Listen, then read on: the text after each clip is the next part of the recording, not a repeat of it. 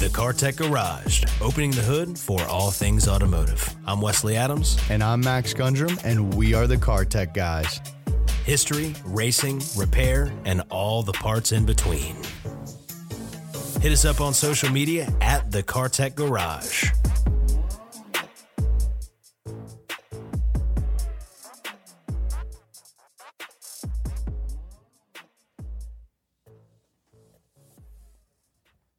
Hello, everyone, and thanks again for tuning into the CarTech Garage and another week in automotive history. Max? Yet again, another week in automotive history.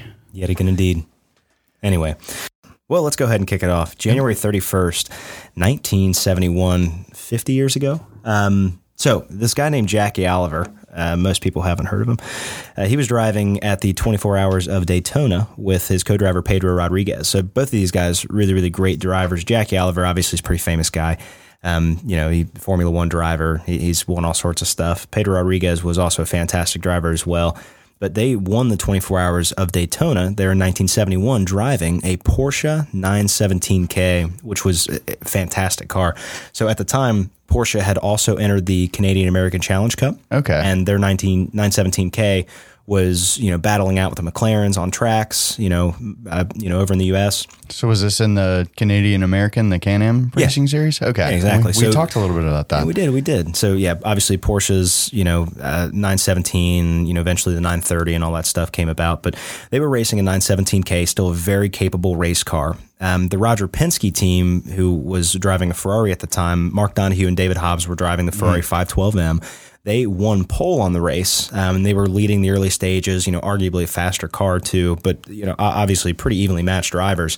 Um, they ended up having an accident that you know involved a little bit of the field, so a lot of people got you know kind of drawn back. 18 hours in, Rodriguez and Oliver were up by 43 laps, so a huge Jeez. lead. Yeah, you know, almost guaranteed to win it. You know, pretty much had it in the bag. Transmission seizes. It gets stuck in gear, and they have to nurse it all the way back to pit lane. Wait, we're we're still 43 laps ahead. Still 40, correct? yeah. So Okay, right now, okay. everybody's they're kind of worried, but they end up getting it repaired. You know, they, they get the transmission installed, but it takes them over an hour. So which in, is in that still time, lightning fast for swapping out a transmission. Oh, yeah, exactly. you know, in a race oh, Well, car. It's a race car. I guess it, obviously, you know, some certain things are still pretty accessible. Um, and this was 1971, so there weren't a whole lot of electronics and things like that. So it Mm-hmm. was still doable, but nonetheless, they had to diagnose the problem, get all that stuff repaired, and then they got it back on the road. Uh, I think just like an hour and a half later. And in that time, one of the other Ferrari teams had actually gotten back up in the lead, and they overtook them by two more laps. So even being down 43 laps within that hour and a half, the Ferrari had caught back up, you know, past them and gotten back into the lead. And um, Rodriguez hopped back in the car. He was able to run them down and pass them, securing the win a few laps before the end. So Porsche, of course, won the 1974 24 Hours of Le Mans with Jackie So, Olivers and Rodriguez driving. 43 laps down, transmission breaks. Hour later, put the transmission in, still come around, win the race. Absolutely. Wow. Okay. That's just how it was done in 1971.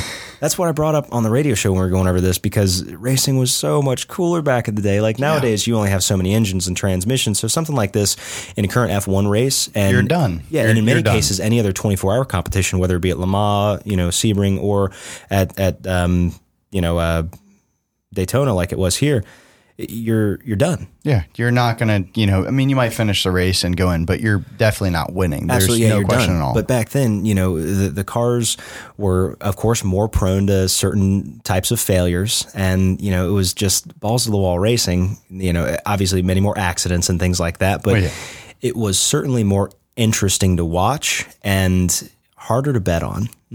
yeah, I'm sure. You know, you really now, if you think about it, most failures in any kind of racing are usually due to you know crashes with each other. You know, for the most part, Unless you you're really, Ferrari and F1, then it's just the whole car just throw it away. yeah, just get a new one, move on to the next. Well, for for the 2020 season, we'll, we'll see how they turn around in 2021. But there's actually it, F1 racing is going to be awesome here in 2021. They've got you know totally different drivers line up um, in certain teams, anyways. You know, a couple people have moved around. I'm really excited to see how it all turns out. Yeah, it should be an exciting year. Yeah, I'm pretty confident Mercedes is still going to dominate and still going to win again. But you know, it's just how they Yeah. how that goes with racing. Yeah, you can talk about it with sports and Yeah. you know Tom Brady. They were dominant in the fifties too. With I know we don't talk about sports on here, but you know, Yeah, I- exactly. I, could make that comparison. to Anybody like sports? yeah, I have almost no idea. I, like, I know a little bit. similar. I know enough to nod my head. He's like agree. the guy that he's really good and you respect him, but you just kind of want him to go away. you know, it's like that kind of race car driver Well, that just keeps winning races. You know, Mercedes came back after a long hiatus. They they raced, I think, in 1955, and that was at Le Mans. And uh, that was even when uh, Juan, Mel, Juan Manuel Fangio was driving for them, and they had this huge accident um, that killed like 83 people. Uh, not not Juan, but uh, the other driver. I can't even remember his name right off the top of my head, but um, he wrecked into the stands, killed like 80 people. Seriously? You, oh yeah, it, it was the the single most devastating racing accident of all time. And Mercedes withdrew from racing entirely. They withdrew from the race. They withdrew from racing entirely up until 1983, I think it was. And that's when they started getting back into other forms of racing. But you know, they they took almost a 30 year hiatus from racing. And still are, are coming in and dominating, essentially. Yeah, yeah, and they come back and just start winning again.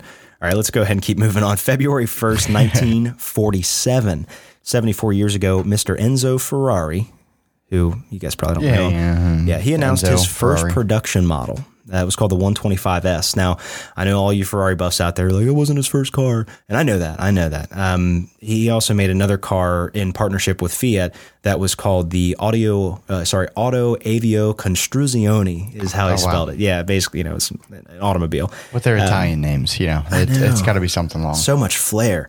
And, Yeah.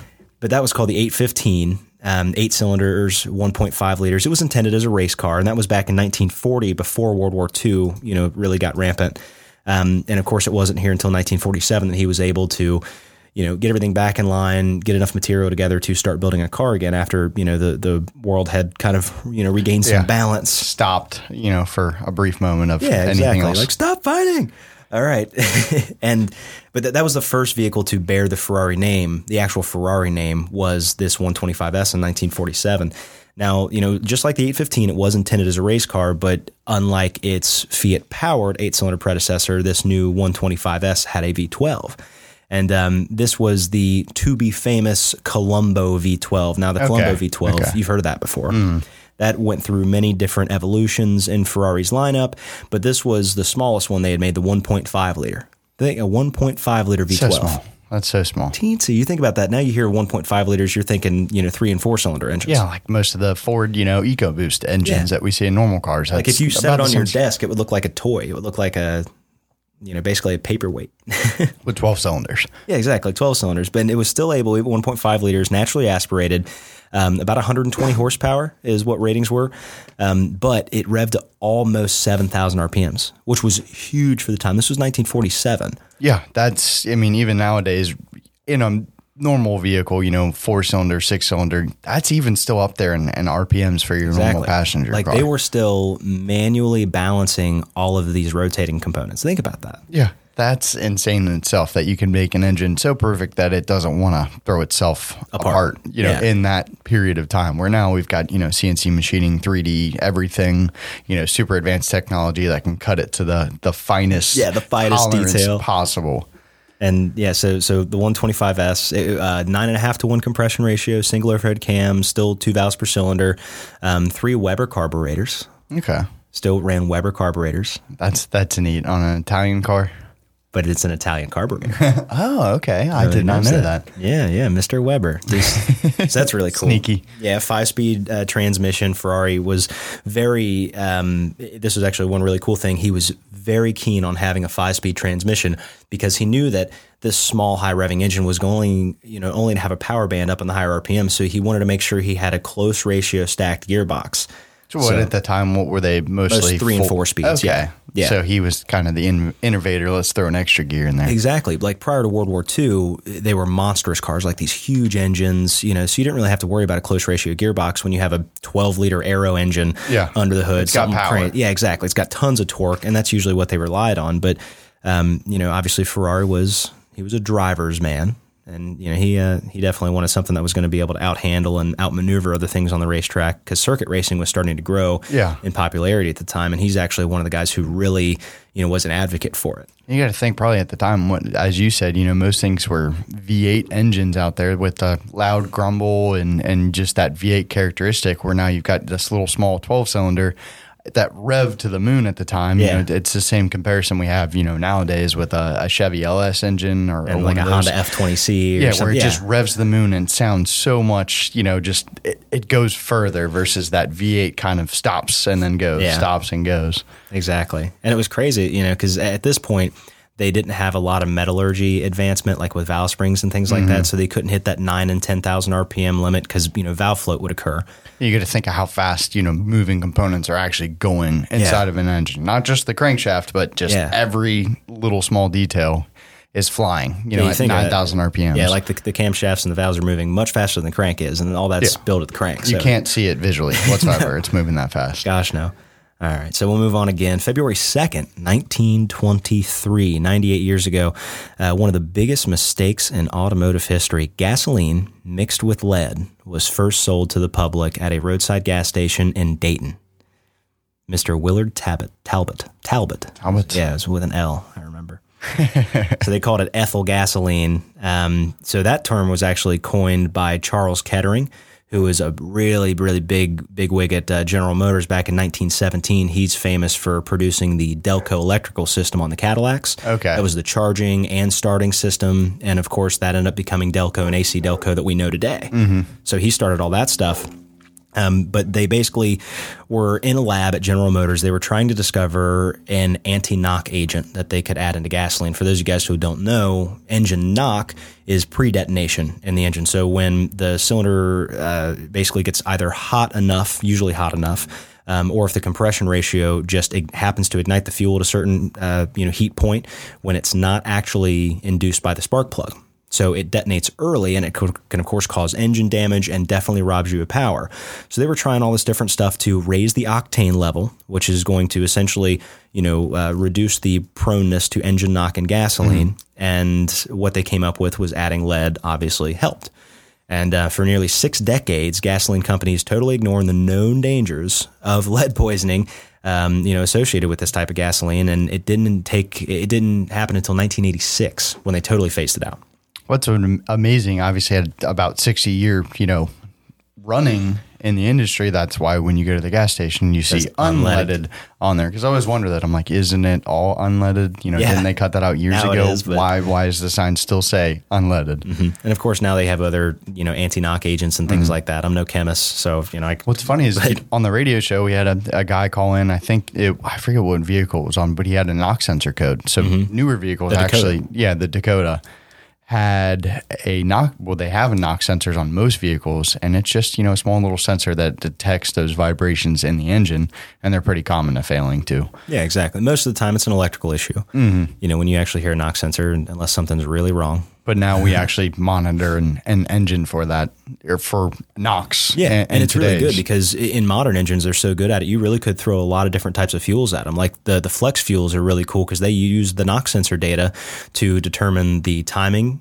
and the the fuel delivery when you switch fuels. And that's, you know, simple flex fuel. If for anybody that doesn't know, it essentially can run on, you know, different octane levels and ratings and basically compensate for that different fuel and, and change how the engine works to, to, make add it run. subtract timing and everything like that. And So the simplest, you know, forms for what flex fuel is. yeah, yeah, but nonetheless, terrible, terrible idea, Willard. And, you know, All right. So, uh, February 3rd, 1953, Mr. Art Chrisman, uh, he made the first sub 10 second quarter mile run and the first also over 140 miles an hour with basically a home built drag car.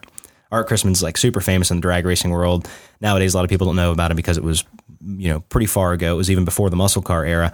But he was also the first drag racer to hit 180 miles an hour in the quarter. And he was the fifth only person, uh, or the fifth person to reach 200 miles an hour at the Bonneville Salt Flats. And even in today's standards, that those are very fast it's times and speeds. Now there's you know, probably hundreds of people in that club now, but he was the fifth person in that club too. So still a pretty That- yeah. influential That'd be guy. a nice one to tell all your buddies. Like, yeah, I was the fifth in the entire world. Yeah, or at least at the Bonneville Salt Flats. Yeah. But but still, I mean, to um, that that still makes him probably like one of the first twenty five or thirty guys to go two hundred miles an hour. So it's still a really big accomplishment. That'd be neat. You know, being like, hey, I went 350 miles an hour the other day on the road. I was the first. You know, that'd just be first. such a cool feeling. Yeah, imagine how like Andy Green feels, like the guy that drove SSC Thrust and holds the current world land speed record. That guy. I mean, everything's got to be slow. You probably hops in an airplane like, why are we in the slow lane right now? It's like somebody's passing us. But well, he was he well, he was also an Air Force pilot, so he's went even faster than that in the Okay, air okay. too. Yeah, so he's that makes sense. Now that he's all makes just sense. way cooler than we are. yeah, and really likes going fast. Oh, yeah. All right. February 4th, 1929, 92 years ago, the very last Plymouth Model Q was produced. Now, this um, it's not super significant to a lot of people. That's what I've never heard of it. the Model Q was the Ford Model T and Chevrolet 490s competition. Okay, okay. so That's- the Ford Model T came out in 1908. Shortly thereafter, Chevrolet came out with their 490 model because it was Mm-hmm. initially priced at $490. Uh, It ended up going down in price, back up in price, blah, blah, uh. But um, it wasn't until you know up until 1929, a long, long time after that, that uh, the Chrysler Corporation, who you know Walter Chrysler started it, he wanted to compete with this lower budget cars because at the time Chryslers were you know it's kind of the Mac Daddy. You know, it was Chrysler and Cadillac. And then you know Duesenberg; those were the the three car companies that you went to if you wanted a luxury car and he created the Plymouth brand basically as a sub brand to offer less expensive models in the lineup. So, you know, when they started that, they named this new Plymouth the Model Q. And um, they came out at Madison Square Gardens, and it was driven out by Miss Amelia Earhart. They hired her for it. Yeah, Yeah, yeah, of course. Um, and it only lasted for two years. Its production run, that is, sixty-six thousand of them were made. Um, it still fared pretty well. You know, I mean, to think about, in two years they sold sixty-six thousand cars. That was actually a really big number um, because the car was only a little bit more expensive than you know the the Model T and the 490, but it came with many, many more features. And the most pivotal thing about this car wasn't just its two years in production, but that they kept the Plymouth brand with its newer cars through the Depression. And that Plymouth brand basically got Chrysler through to the, the Depression because people still came in and bought their cars because it's what they could afford at the time. Yeah. And So it was that's very pivotal That's to really cool. Yeah, and especially the Great Depression knocked out a ton of car manufacturers. Like if if it weren't for that, we would probably have who knows how many car Done brands still. at least double. You know Uh, yeah, what we've at had. least double. I mean, I'm sure they probably all would have still, you know, monopolized this and, and merged and blah blah blah. But the cool part is, you know, it would have been much more diverse. Yeah. you know, because uh, you know many other now almost unknown marquees were, you know, they lost everything during. it. Well, it's just neat, you know, how they have their different brands, even though it's under the same company, they have their different styles and different brands. And, you know, luckily that still follows through today with, you know, GM, which Chevy, GMC, Cadillac, Yeah. all of them are all under the same boat, but totally different, you know. and it's smart. You can use out of the same part bin and everything. But Yeah. It was still pretty cool because back then, you know, nowadays it seems like you have a pretty typical formula for a vehicle. Mm-hmm. You know, everybody kind of follows the same thing, different design aspects here and there, but ultimately it's pretty much the same stuff. Back Yep. then, people were just it was all homebrewed. Yeah, let's try this and see if anybody likes it. And people either love it or hate it. a lot more experimental with almost no laws surrounding it. So They didn't like, have Google to go look up, you know, how to build a car. yeah, nobody came in either and said you can't make this, you can't sell this, you can't drive this on the road. Yeah. it was like, well, if it, if it, he made it, it rolls. That's If fine. Let him drive it. yeah, it can be on the road. Yeah. All right. So February 5th in 1931, 90 years ago, um, Mr. Malcolm Campbell. Now, he is one of my favorite people in history because he was a huge land speed racer. Um, but he set a new land speed uh, world record of 246 miles an hour um, in South Africa, and he was driving what he, he called the Bluebird. So the Bluebird had a bunch of different iterations and evolutions through its through its time. Um, you know, they had different engines and things like that, but this time it had a 23.9, a 24 liter supercharged plane engine. And um, on the first pass, he actually broke 250 miles an hour. You know how land speed racing is one way, one way, and then you got to come back within the hour, and it Yeah. takes the average of the two runs. So the first time he broke 250 miles an hour, making him the first man ever on land to break 250 miles an hour. And he got knighted for it. That's awesome. Yeah, Yeah. it's so cool. Like, hey, you just It was one, a pretty big you know, deal. crazy Obviously. land speed, and here we're gonna knight you. That would be like an Yeah, he, he was British, and really the Brits like totally dominated land speed racing in the 1920s and 30s. I mean, you had um, Malcolm Campbell, Henry Segrave, you had George Aston.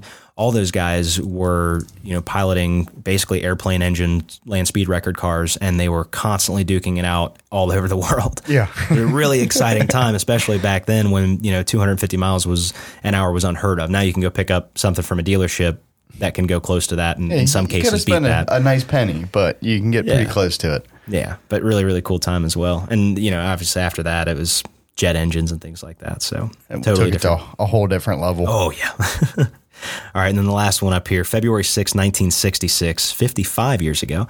Um, the first Daytona 24-hour event was won by Ken Miles and Lloyd Ruby, his co-driver, and they were driving a Mark II GT40. So, of course, this was 1966, and this is the, the Ford versus Ferrari battle. Um, now, Ferrari, of course, in 1966 lost at Daytona, they lost at Sebring to the Fords, and they lost at Le Mans to the Fords. So, Ferrari, Bad year for them.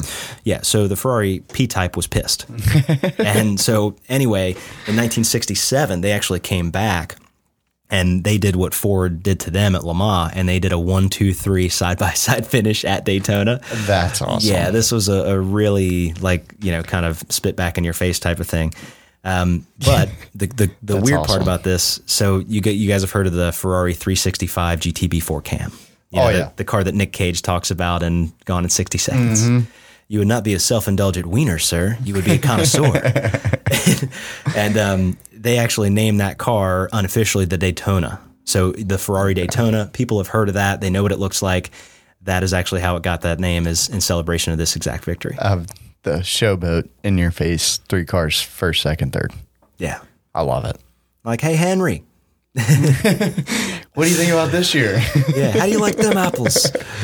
it was uh, such a different, you know, competitive time where now you have a lot more competitors, you know, a lot more people playing, and obviously a lot of money and, and engineering going into oh, it. Oh, yeah. Totally different world now. Yeah, it really is. Well, Back that's the then, thing. it was. Like everybody, and I get, you know, you have your, I guess, American pride, Mm-hmm. but really it was almost unfair. Like Ford threw millions of dollars at essentially what was a small race car manufacturer because Ferrari was not a big car manufacturer. They built enough road cars to make just enough money to fuel their racing. Mm-hmm. And Ferrari came in there with millions of dollars, buying all the best drivers, this and that, and it still took them years to beat them. Now, I'm not knocking them.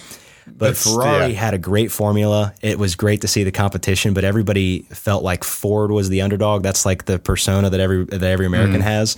But it was totally the opposite way around. Ferrari was the underdog. Like, Yep. they didn't have much. Yeah, They made nice cars and they made nice cars to race. yeah, that exactly. was their whole thing. Like Ford had all these different people, you know, Carroll Shelby in the mix and all that, and then Ferrari's, you know, still building out of the same shed they've build, been building out of for years. Yeah. But you know, it would have been awesome to be back around and see those races. I'm sure it was a, a whole different ball game at that too. Oh yeah. Well, anyway, this has been this week in automotive history. Thanks so much to everybody who's uh, so far listened, streamed, downloaded, and subscribed to the podcast. We can't thank you enough. You know, obviously, uh, that's why we get up here and do this. Yeah, I appreciate it. You know, very much. We're we're getting up there in downloads, um, all that fun stuff. Yeah. So thanks a lot. Anyway, we'll be back next week uh, with uh, more garbage to tell you guys. Keep cars interesting. Bye. Bye. This podcast has been brought to you by Almer's Auto Care in Cincinnati, Ohio, providing service beyond compare since 1936.